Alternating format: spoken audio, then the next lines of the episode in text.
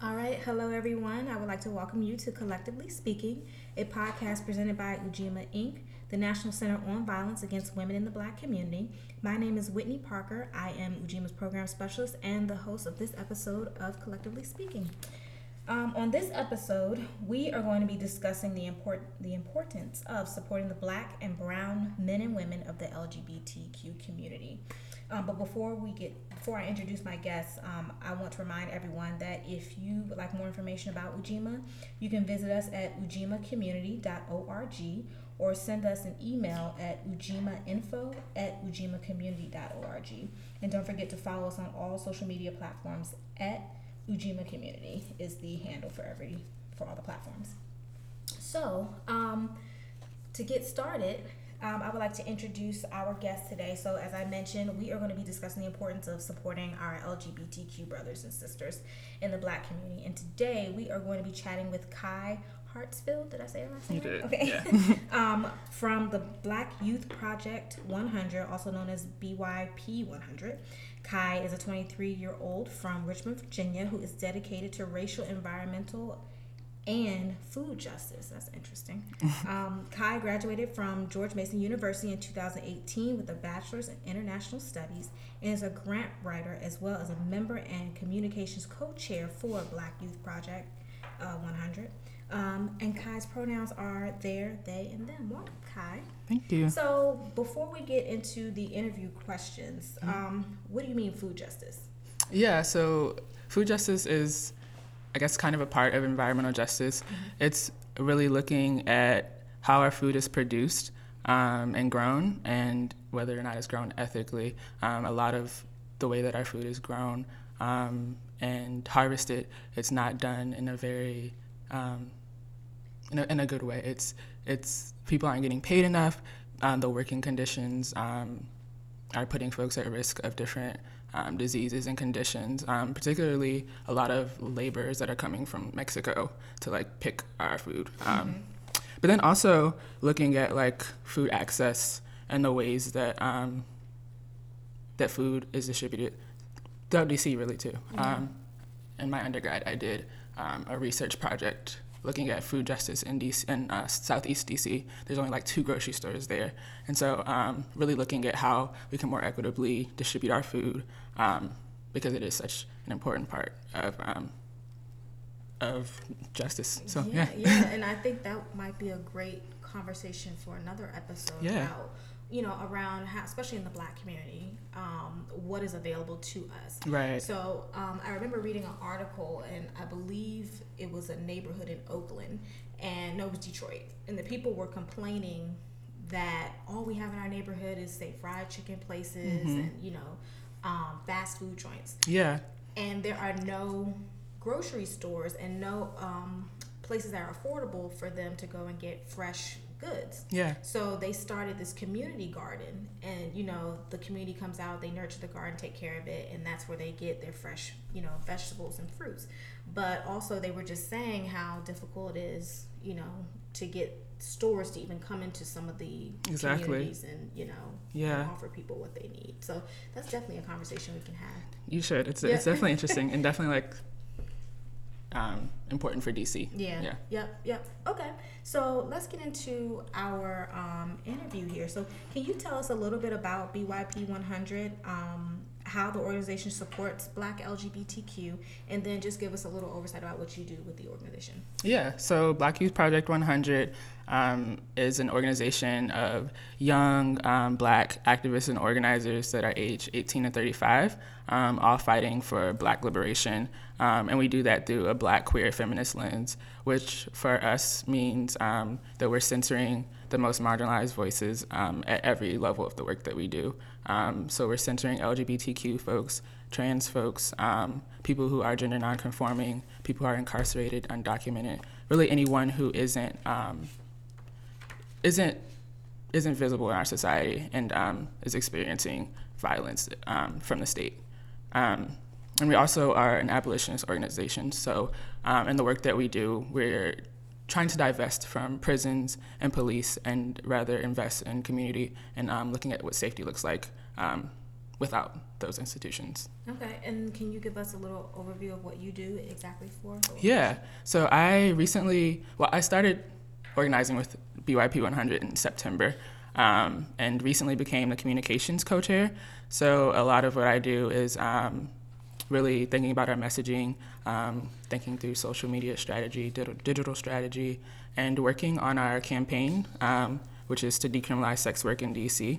Because um, we know that a lot of folks who are doing sex work are doing it um, because they're black trans women and they don't have access to other jobs and other um, sources of income. So it's really a way to keep a roof over them head, their heads and get food.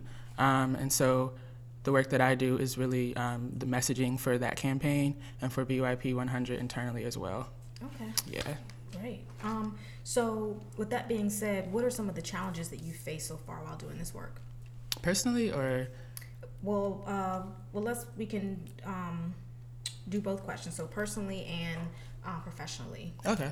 Um, so, I guess as a whole, one challenge that we have um, uh, our politics are, are, pretty radical. You know, a lot of organizations aren't um, dedicated to abolition and to um, and are exclusively black in the way that we are. And so, being in coalition with other organizations, um, it can be difficult to, to be on the same page as far as our politics. But it's something that we definitely work through, and and I definitely build in coalition with other organizations throughout the city and throughout the nation because BYP is in other cities as well. Mm-hmm. But I guess a challenge that I've faced, um, I'm a very introverted person and shy person. and so um, I think a lot of times when, when you think of social justice work, um, we see like a person on the megaphone yeah. screaming, yeah. right? And so it can be hard to find um, a place in the work that suits that, that suits me. Um, but I've definitely um, learned to like use my introverted personality um, as like an asset and and um, to build relationships and things like that. So that's been a challenge, but I'm definitely like finding ways to to deal with it. And finding yourself, you basically forcing yourself right. to be an extrovert. Exactly, stepping out of my comfort yep. zone, but also like knowing when I need to take a step back mm-hmm. and and be by myself. Yeah, yeah, and that you know, and that's definitely. Um, a great thing to acknowledge about yourself and yeah. knowing that you want to make a difference that this is what I need to force myself to do right. in order to get the message across. So that's good that you've already acknowledged that yeah. and you know you're able to do that. So um, personal challenges, professional challenges, are there any challenges that your peers have faced that they've talked about um, maybe you guys have had have discussed on how we're going to um, conquer some of these yeah. Um, obstacles or issues? I think a big issue for all of us is that this is um, this is like volunteer work, right? So we're we have whatever jobs we're doing or whatever we're doing to um, for income, but then this is what we're doing in our free time, and so it can be hard to to create boundaries and really find the time to to dedicate um, in in a, in a way that's taking care of yourself and all your other needs as well. Um, but um, with that, I guess comes accountability and really finding ways to hold each other accountable. Um, because it, there are people who are in and out of the organization, and it's it's um,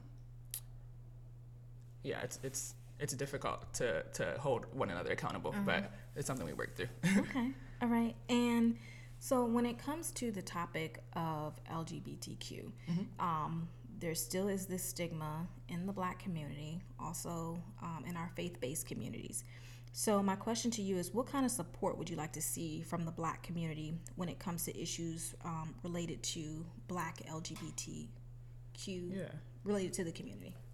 Um, I think a big thing is uplifting um, and censoring us and our our challenges, our stories, and really not not thinking about it, you know, as at the end of, of whatever you're doing, but, but really incorporating us at all levels, right? So whatever work you're doing, um, thinking thinking about how it's going to affect us um, differently. Mm-hmm. Um, so that's one thing, and then also a lot of a lot of trans people and a lot of LGBTQ people um, are struggling to find jobs and, and are being discriminated against in the job market. Um, I, I saw 48% of employers in DC said that they would not hire a trans woman. Oh, wow. And like and so like that's the reality for a lot of mm-hmm. a lot of people Um, and so fund, funding individuals that you know who are struggling, um, but also organizations who are doing community work and on the ground work is um, really important. Okay. Yeah. Okay. Wow. That number is Right.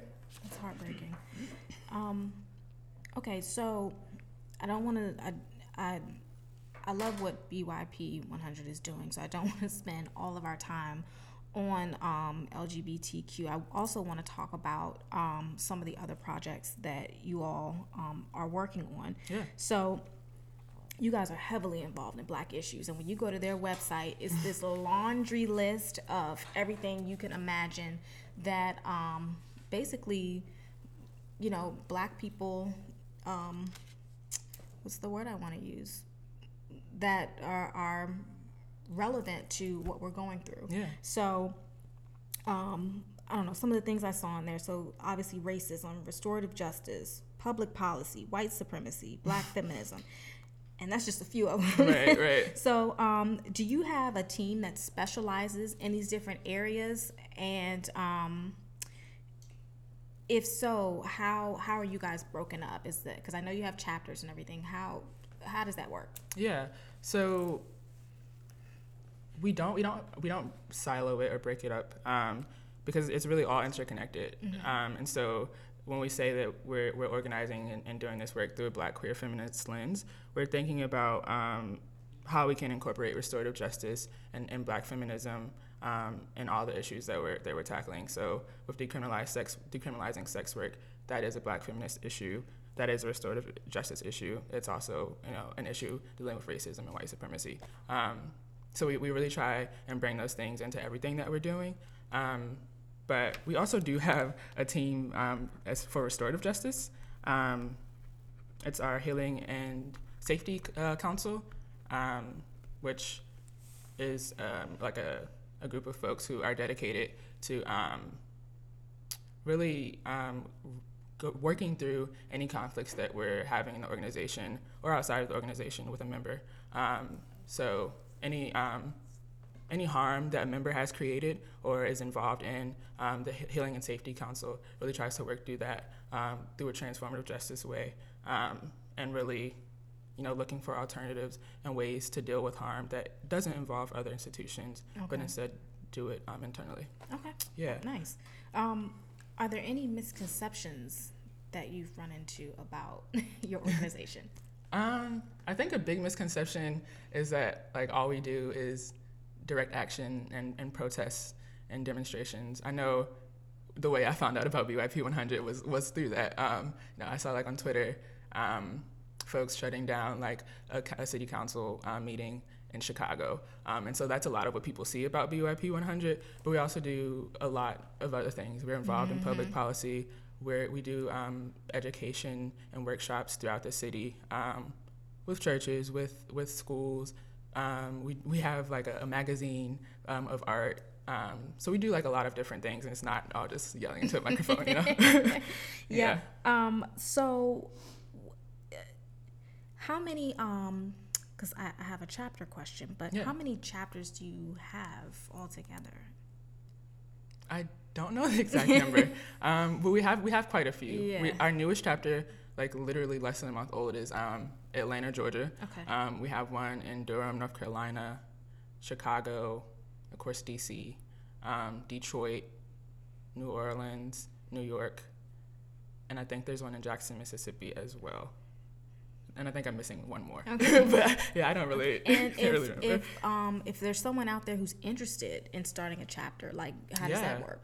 Um, so you would have to go to our website um, and, and talk to some of the folks that are on staff, Mm-hmm. um, and, and they'll help you through that process. Um, yeah, I think getting in touch with, with staff would be the way to go because they, they can help you build folk, build with um, other folks in your community who want to help you out with starting a chapter and give you the resources. Um, yeah. Okay. And I think you touched on this a little bit, but um, the chapters, when they're serving the community, Mm-hmm. Are they, is the work specific to that community or just like on your website, what we have listed is what all the chapters cover? A lot of it is specific. Um, so some of what's the same is that um, we all have, um, I guess, a foundation of our politics, which again is is ab- being an abolitionist and, and working through a black queer feminist lens. Um, so so that's one thing, but all the work that they're doing in, in, in different chapters um, is very specific to, to their city because it's a different they have different issues different um, landscapes so you know we're, we're decriminalizing sex work here in dc i know in new york they're um, working with public housing and um, incarcerated folks um, to get them housing um, so it's, it's definitely specific to, to the challenges that each city is facing Okay. Okay. yeah. The, um, and just you personally, what what are some of your favorite areas to focus on, Um, and why? yeah. So I'm a I'm a student of international studies and globalization. So one of my favorite things to do um, is internal um, education with one another um, to kind of sharpen our, our own politics and our own understanding of issues. Um, but my favorite thing within that is to is to work on um, and, and talk about other issues that are going on um, throughout the world and, and how um, we can be in solidarity with black people all throughout the world um, in Venezuela and Sudan because it's all connected and we want to see how we can help in creative so ways. international. Yeah, International. exactly. Okay, okay. Um, and with all the work that your organization has done, where do you see the organization in ten years? What, what would you like to see for the organization? I'll be 33. um, in 10 years, hopefully, a lot of this won't. Um, we won't have to do some of this, you know. Um, we won't have to, to, to be fighting for, for trans rights in the way that we are. Um, but I guess my hope in 10 years is for us to um, to continue building and, and strengthening our chapters that we have now, but um, also um, building more throughout the United States. And um, I think until 10 years, we'll also have to focus more on like some climate and uh, environmental issues as well. So I guess that's what I see. Yeah. Yeah, so I mean, it's great to see that you all are focused on other issues Yeah. that um, may become an even bigger issue, say 10 years down. Like you said, climate. Right. Um, we hear people talk about it, but when are we really going to do something about it? So, um, and then uh, the decriminalizing sex workers. So, I that's a big thing here in the DC area. Um, I, I just want to go back to that. So, um, what is some of the work that you've done um, to help push this this this movement of decriminalizing sex workers? So a big thing that we're doing is um, community out community outreach um, through canvassing. So talking to people in the city about um, sex work and how they feel about it, getting petition signatures to show the council that there are a lot of people in DC who are, are supporting this work. Um, we just, in coalition with, with all our um, the other folks working on this issue, um, the Sex Workers Advocate Coalition, we just reintroduced a bill to, that would decriminalize sex work. Um, and it was introduced about, I think it was a year ago, um, and it died um, before it got a hearing. Um, it had, it had, I believe, two two sponsors, um, and this time when we reintroduced it, we got five co-sponsors. So it's it's really um, it's really we've, we've gotten pretty far, um, but that's one of the big things we're doing, and just pushing pushing the council members. Folks are, are meeting with council members, direct action, of course. Um, yeah, really, And- really just trying to talk and educate folks about the issue. Okay. Meeting and- with faith leaders too. Sorry. and and what has been the overall community response like when you're out in the community are Yeah. people willing to there's a lot of people who are actually in support of it. Okay. Um, but there's also a lot of folks who just don't don't know um, a lot about it. There's a lot of um, misleading facts and, and things out there. Um, uh, but a lot of people are just concerned about their community. They want um, they want folks to have resources, and they, they don't understand why people are doing this work. Um, and so, you know, we're we're telling them about it and, and how they can help. Yeah. yeah definitely another topic that Right. that would be great to discuss because that's not just a dc issue Yeah. um, we hear a lot of news stories about trans women you know being killed at an Yeah. alarming rate and no one is doing anything about it Right. you know what Two i mean just now um, in, in, in Maryland, right See? on the DC so line. you know if you're not paying attention to it you'll miss it and Right. I, it's definitely those stories that need to be on the forefront you know just like anything else that we hear on the news so um, that's part of uh, the space at ujima that we're trying to create Yeah. is you know we're inclusive of all women men children Um, so we need organizations like you to, you know, continue to keep us educated on, Yeah. you know, what's going on in your community and how we can be supportive. Because Right. with us being, um, with us being a national organization, we have legs in all these different spaces. Mm. You know, how do we support those organizations that um, that home in on a certain area, and we can help them build on that, Right. or or how can they bring their information to us, and we can you know blast it out to our communities. Um, so that's why I think it's very important for people to know who BYP 100 is. And um, you know, when my coworker Cheryl first introduced the organization to me, um, we, you know, I was reading your website and I was just floored at, you know, just all the things that you guys have accomplished so far. So, especially being um, a young organization full of young people and as young people, we get such a bad rap. Yeah, you know what I mean? we really because we, we, we want to be heard so bad. And now is the time for us to create those platforms Yeah. that we can stand upon and not rely on, you know, those people who just don't want to hear what we have to say. Don't let that be discouraging. You know what I mean? So definitely. So definitely, I continue to do what you all are doing because it's amazing work. And Thank you. um, you know, offline, I definitely want to discuss how you know we can be supportive. But before we wrap up, um, for those who want to get involved or for those who want more information, how can they reach out to you? Yeah, so you can check out um, BYP100 on social media um, at BYP underscore 100. That's on Twitter and on Instagram. You can check out B1, BYP100.org. And if you're in DC and want to get involved in the work we're doing, um, you can email us at DC period chapter at BYP100.org. Great. And also check out decriminal.org to check out um, more information about decriminalizing sex work. Okay, and then what I'll do is um, we'll post that information on our social media Yeah. and newsletter when we start promoting the show, so that everyone can have that. Definitely. Yep. Thank you. Um, so that's our show. Thank you so much, Kai, Yes. for um, joining us today. And again, um, if you want more information about Ujima, you can visit us at ujimacommunity.org or on social media. The handle is at Ujima Community. Thank you again, and we will talk to you guys next time.